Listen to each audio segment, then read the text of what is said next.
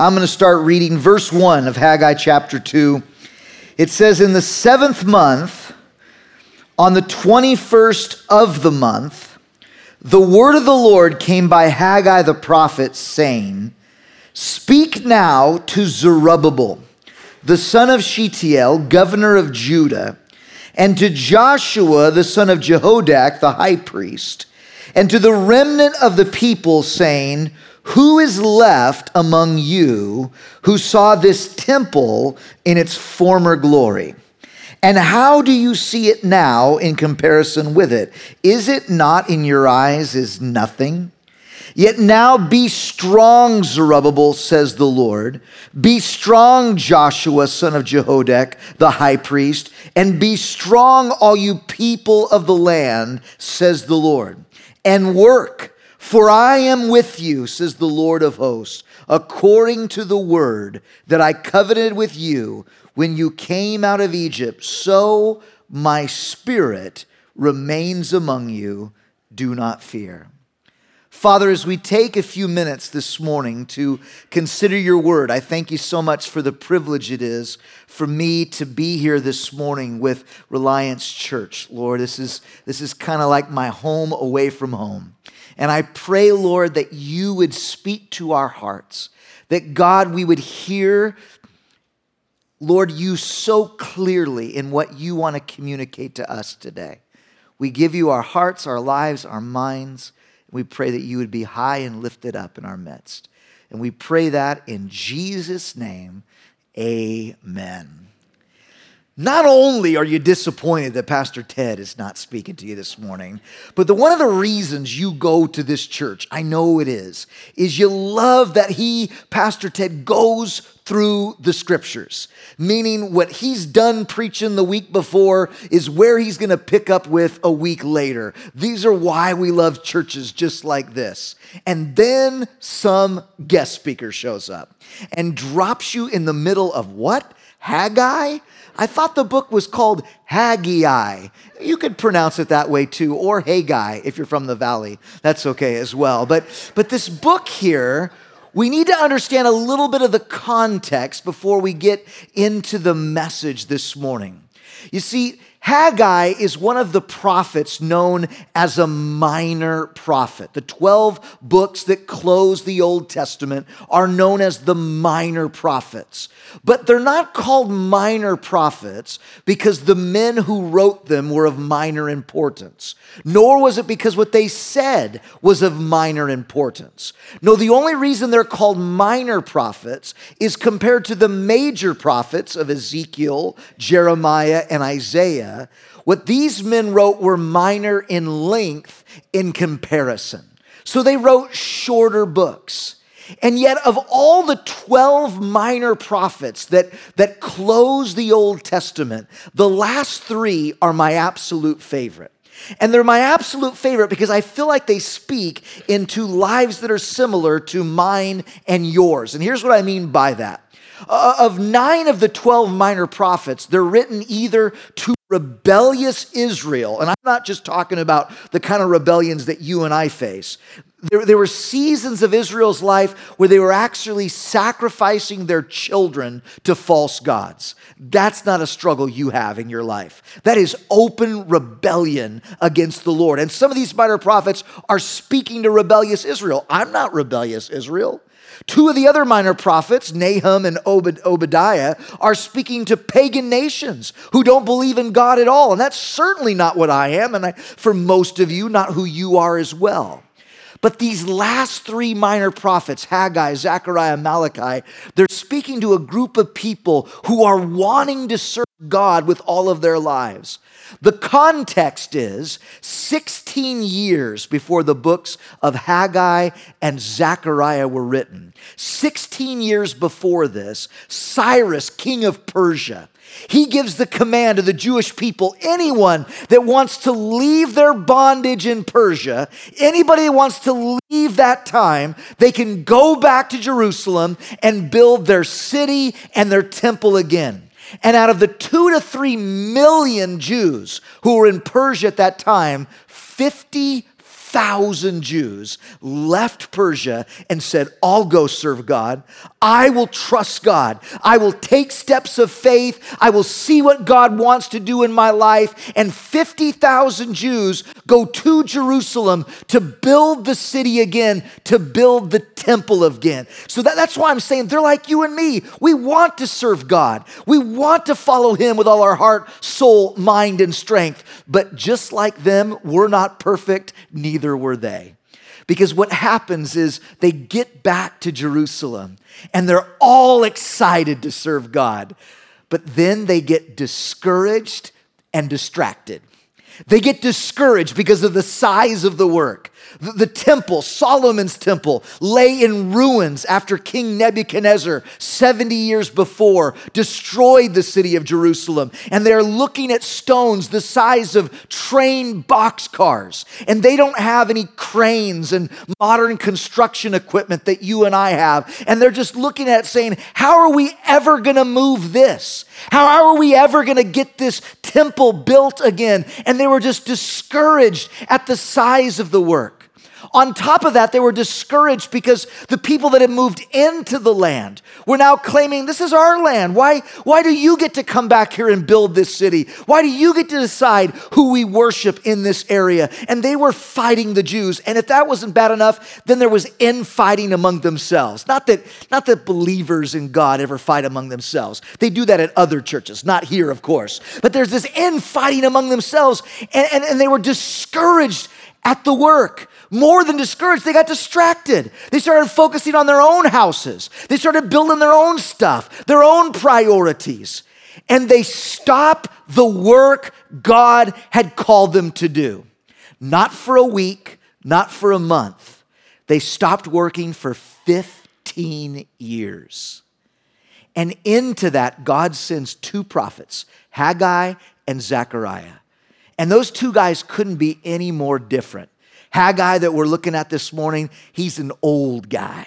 And he's really quick and to the point. He only writes two chapters, but he's very preachy. He's very in your face. We'll see it today. He's got commands that they're to follow. Then God sends at the same exact time Zechariah, and Zechariah is very young, and he has all these visions that he sees. And in the visions, as he interprets them, he's very encouraging, putting his arm around the guys, saying, Come on, bro, you can serve the Lord.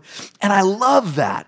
God knows some of us need military like instruction. Some of us just need a, hey, get going right now. Yes, sir. And we get after it. Some of you, some of you need someone to put an arm around you and like, hey, bro,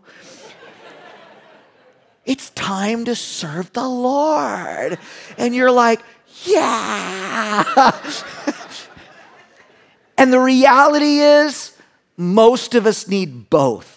We need both of those things. And God knew the people of Jerusalem needed both. So he sends them both Zechariah and Haggai to get them out of their lethargy and to get back to serving the Lord again.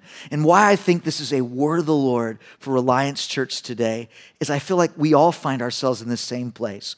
We know what God has called us to do.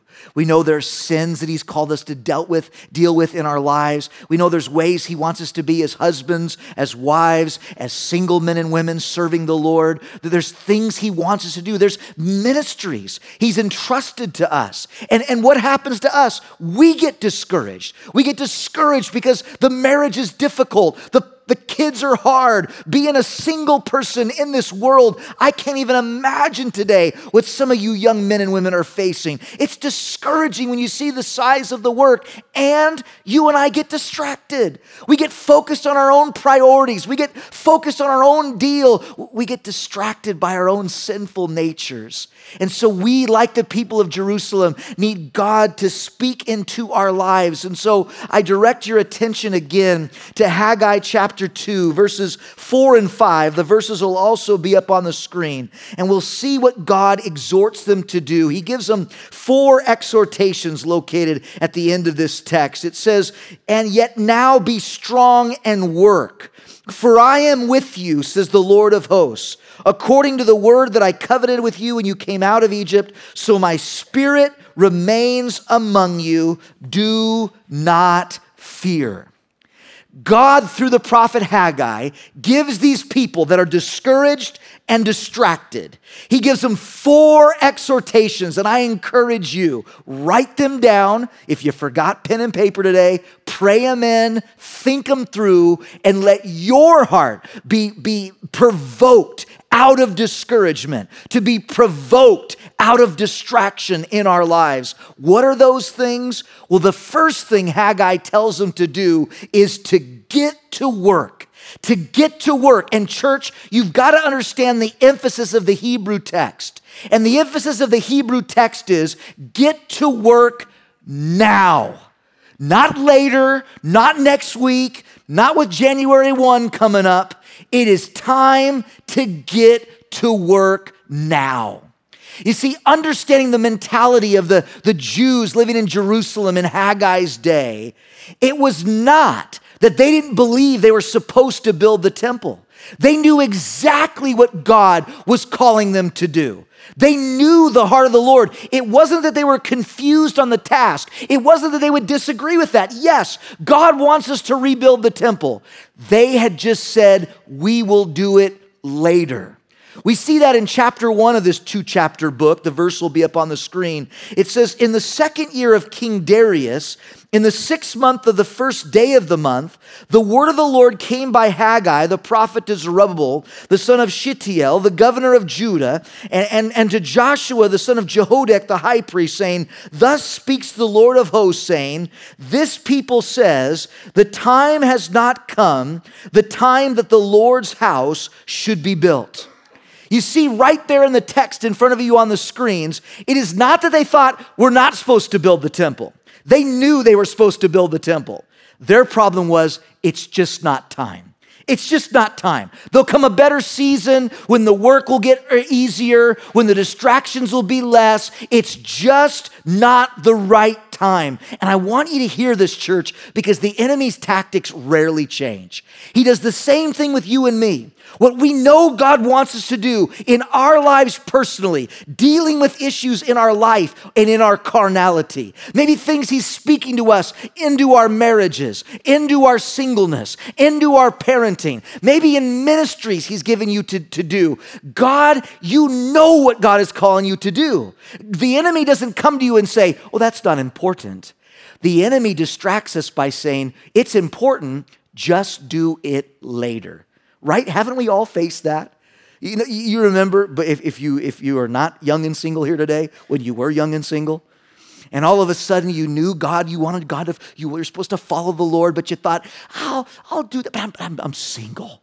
Once I get married, once I'm established in a marriage, then I'll get serious about serving the Lord. And then you get married and you think, oh, we're just experiencing life together. Once we have kids, then we'll get serious about the Lord. And then you had kids and you realize little kids are crazy. And all of a sudden you're going, one's running here and the other one's running there, and they're dropping food all over themselves, and they're gonna, they're gonna kill themselves at any moment running out in traffic. And I'm just too busy to serve the Lord right now. So once the kids get older, then I'll get serious about Jesus. Then I'll get serious about the work. And let me tell you, as one who now has high school kids, you think it gets easier, it doesn't. It just doesn't. Because now they've got this practice to go to, and this function to go to, and this friends group over here, and that group over there. And, and, and all of a sudden, oh, once, once they're out of the house, once they're in college, then I'll get serious about serving the Lord. But here's what I think's going to happen they get out of the house, and then those grandbabies come, and someone's got to be around for the grandbabies. So I just got to be a present grandparent. So once the grandkids get out of there, listen, we say tomorrow but the reality is, tomorrow never comes. And procrastination in our walks with the Lord and in serving the Lord, they're such a killer. Procrastination is a killer. There's a great, uh, true illustration from history. Uh, a man who was the ruler of Thebes, a man by the name of Archias, he was known historically as just uh, the historical example of procrastination. And, and, and he was throwing a party one day, and as the party was starting, a messenger brought a letter to him. And Archias looked at that letter and he put it into one of his little, little robe pockets there and he said, Hey, business tomorrow, party today. And as he went on in the party, an hour later, he fell over dead. And as they were carting his body out, the letter fell out of the pocket. A friend picked it up, opened it up, and in the letter was a detailed assassination attempt that they were going to poison him at the party, and he was supposed to leave immediately.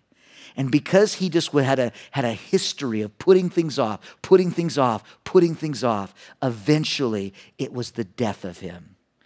Well, friends, I feel like for some of us, the enemy of our soul has assassinated our effectiveness in God because not that he's changed our mind. We know what we're supposed to do, we believe in what we're supposed to do. It is a good thing that we're supposed to do. We just want to do it later.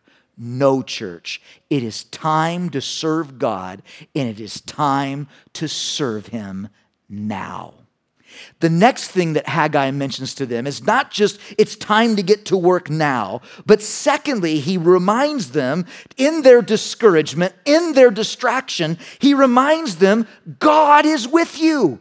He tells them, I'm with you in this. You're looking at this mountain of rubble. You're thinking, how am I going to get this done? You're distracted by your own stuff. You're discouraged by the infighting that's going on among you and the, the warfare from without. Would you remember God's people? He tells them, I am with you. There is something ultra encouraging about remembering that the Lord is with us that we do not have to go through these trials, that we do not have to accomplish these tasks, that we don't have to deal with our shortcomings in our life in the strength of our own ability. The Lord is with us. It encourages us, and I think it also helps us get to work. I, know because I had a tendency as a child to kind of want to put off tasks to the last minute too. My mom, she'd say, It's time to clean your room. And then she would sit there while I did it. And I would say, Don't you need to go to the store or something like that? Don't you need to go get some stuff done? Because I wanted her to go so I could play for a little bit and then hurry at the very end. And when she would sit there, oh man, now I gotta get to work. Now I've gotta do this task. Well, the Lord is saying to you both to encourage you and to challenge you I am with you. I'm with you. You see, you might look at your life and you, I don't see that because it seems to me like everything's against me. Maybe it seems to you that your health is against you as you're fighting disease and sickness. Maybe you look at your life and it seems like finances are against you. You can just never seem to get ahead of the debt and the bills and the collections. Uh, maybe you look at your life and it's just people are against you. The, the, your, your bosses at work are against you. Maybe your family's against you. You saw that Thanksgiving announcement. You're like, I'm going to sign up to have Thanksgiving with somebody from the church. Not because I don't have a family, I just don't want to see them at Thanksgiving. I want to be with people that love Jesus during Thanksgiving. What a great opportunity. Maybe all these people are against you. And you go, I don't understand. It seems like everybody is against me. It might be absolutely true in your life, but here is something you can know today the Lord is not against you. In fact, quite the opposite. He is working for you. He's working for you. You know this famous verse. It'll be up on the screen, Romans 8 28. And we know that all things work together for good to those who love God and to those who are called according to his purpose. Now, keep that verse up there on the screens for just a second because I want you to look at that verse. Notice that verse does not say that all things in our life are good. It doesn't say that at all. You got to know that because anytime a tragedy strikes, a school shooting, a terrible fire, the news crew seems to find the one Christian that doesn't know that's what that verse says. And then they come there, oh, what do you think about the school shooting? It's a good thing. No, it's not. It's not a good thing. All our homes are gone. It's a good thing. No, it's not. God doesn't say that all things are good. There's a lot of things in this world that are terrible, friends. There are things that I face and you face in your life, and we face them. Why? Because we're sinners. I get myself into a lot of trouble all by myself. I don't need anybody else's help. But I have other people's help because sometimes I face difficult things because other people have sinned against me. And sometimes we face things in this world just because we live in a fallen world, right? In a world has sickness and disease, it's not your fault. It's not your husband's fault. It is just this world's fault. God doesn't say that all things are good. It says that God will work all things for good in your life.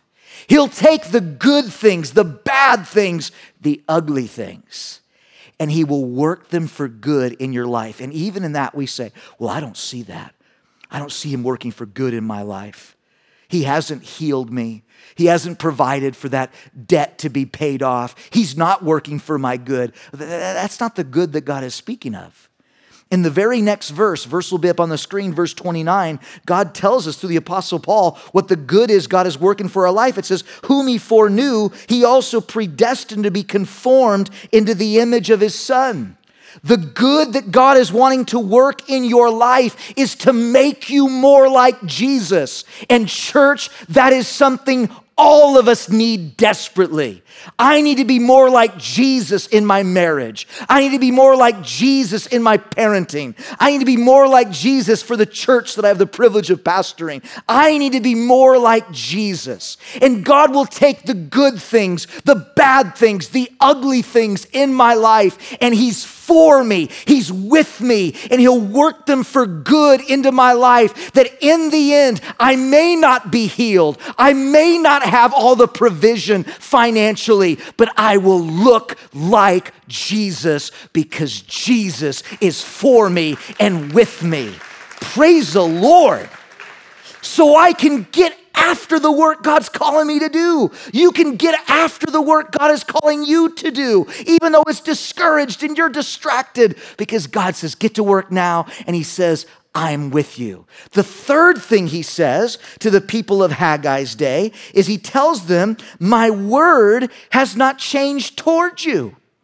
God reminds them through the prophet Haggai that this, this them going back to Jerusalem to build the temple, to build the city of Jerusalem, it was not something willy-nilly that God just put together. It wasn't something Cyrus came up with or Jeremiah came up with. This was God's plan for their lives.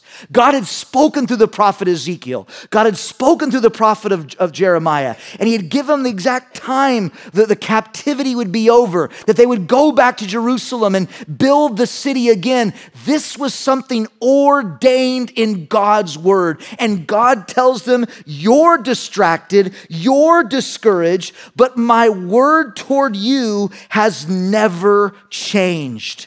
And, church, I want you to think about this in your discouragement, in your distractions. The word of God has not changed toward you either. God is still for you.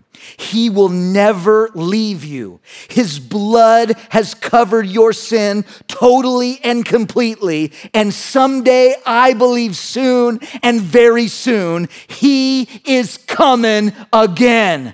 Amen. Amen. That is our reality. That is our future. He's coming again. There's coming a day when God is going to set his foot down on the Mount of Olives. It'll split in two, and every trial will be over, every struggle will be over, everyone that comes against you, that'll all be done. And to that I say amen. But listen carefully. That means this. We have a short time frame right now to serve God when it isn't easy. Do you understand what I mean? There's coming a day when it will be relatively easy to serve Jesus, right? I mean, there's no unbelievers in that day. He's right, he's right there. Like you can see him. He's like, I don't believe in God.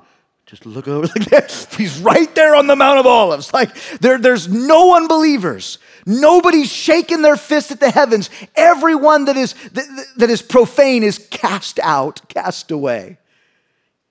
It's the thing to serve God in that day. I know that's not our day today. You face trials and struggles. You face people that are against you, as I said earlier, even in your own homes. We, we face discouragement. We face this tear in our hearts to do the wrong thing and go the wrong way.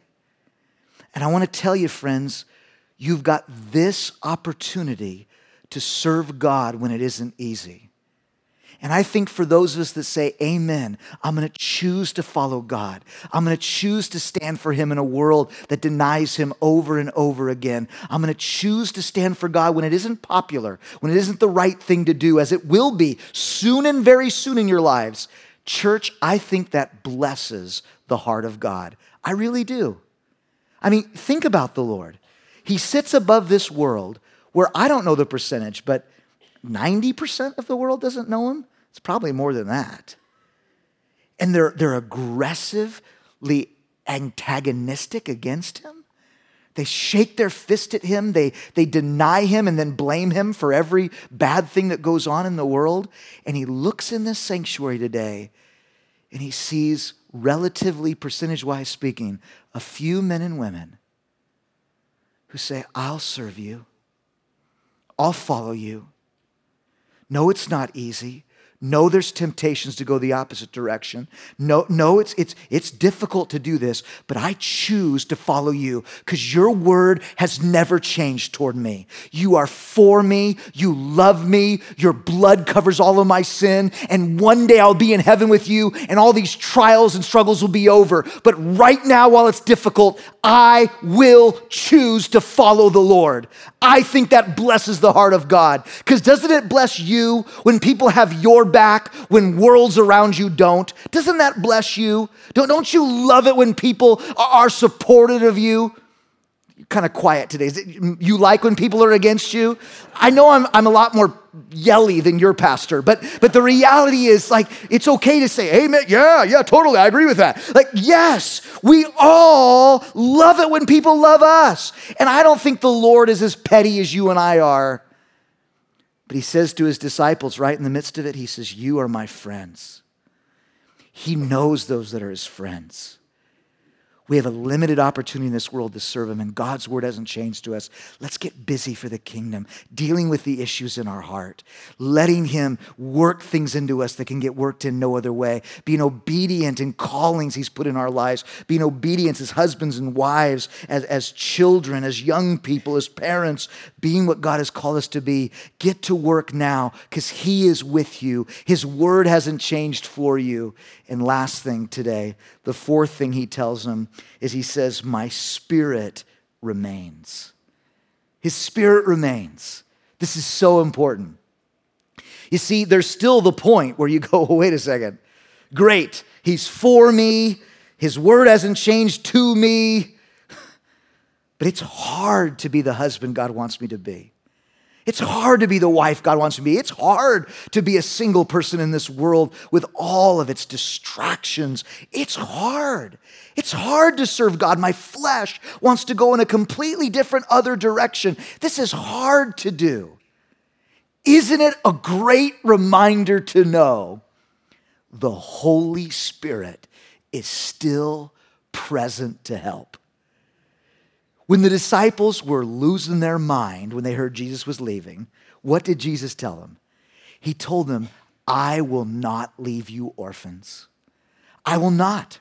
I will come to you. I will send my spirit to you, and my spirit will enable you to be the men and women God has called you to be. And how those disciples needed the Holy Spirit. Amen. After three years of being discipled by Jesus himself, that's a pretty cool discipleship program. Three years of that, what are they doing the night he is betrayed? They are still arguing about who is the greatest. He's trying to wash their feet, pour out his heart to them, and they're, I'm better than you. No, I'm better than you.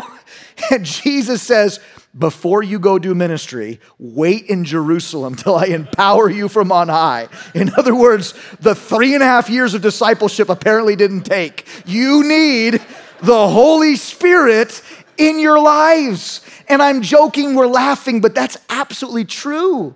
They needed the power of the Holy Spirit that changed Peter from somebody who denied the Lord the night that Jesus was betrayed to the preacher of Pentecost, the one that changed James and John from the guys that wanted to set the Samaritans on fire. They wanted to kill people, friends. Let's read the Bible for what it is to the apostles of love. That's the power of the Holy Spirit that can change you from the inconsistencies and the outright sin that is dominating your heart to a man or a woman that serves Jesus with your heart, soul, mind, and strength. And the Holy Spirit's gone nowhere. When my wife and I were left California, we were, were from here, then we went to Texas for seven years to plant a church and to be out there. We're back in the desert of California now. But when we were in, in Paris, Texas, we were meeting about 15 people that would be Calvary Chapel, Paris, Texas eventually, and we're having this dinner. And the people said to me that night, they said, We got, we got two things you got to know before you move here. And I said, okay, lay them on me. Number one, we don't believe in children's ministry. And I said, oh, you don't believe in it? Like, what do you mean by that? And they said, we don't, we don't believe in separating our kids. I said, okay, okay. What, what, what, what should we do with the kids? Put them on our laps.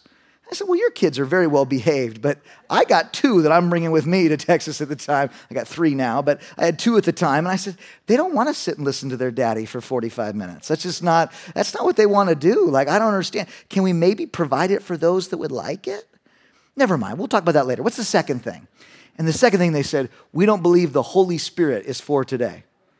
And I said, Huh?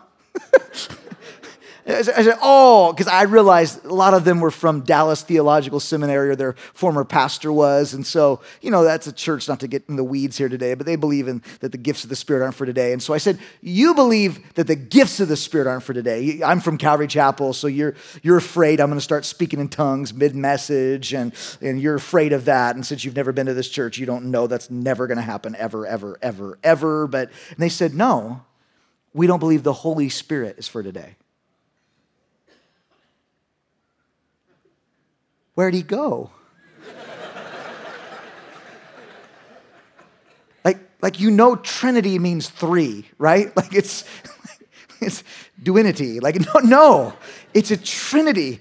God the Father, God the Son, God the Holy Spirit. Where'd he go? Where'd he go? Well, the answer that night is the same answer this morning. He has gone nowhere. He is our ever present help in time of need. And when we are distracted with our sin, with our own projects, when we're discouraged by how difficult the work is, and thinking it'll never get done, I'm reminded of what the other prophet, the younger prophet sent to this group, says in Zechariah 4 The work that is before you will not be done by might or by power, but by my spirit, says the Lord. And I think God just wanted to remind you today because you know what God is calling you to do. You know what He's calling you to do. You know who you're supposed to be in your marriage. You know who you're supposed to be in your parenting. You know who you're supposed to be in your singleness. But knowing it and doing it is a completely different thing. And so God wanted to lovingly speak into your life today. It's time to do the work, and it's time to do it now. Remember, I'm with you, says the Lord. I'm working everything for good in your life. My word hasn't changed towards you. We've got a unique short time to serve God before it gets easy to serve God. And I'm thankful for that day. Don't misunderstand me. But a unique time right now. And we haven't been left orphans. God has given you his spirit for us to cry out and say, Father, fill me with your spirit to be the husband, to be the wife, to be the person, the single person that you've called me to do. God, fill me with your spirit to deal with these sin issues in my life that I might be the man or the woman you've called me to be. Amen. Amen. Amen.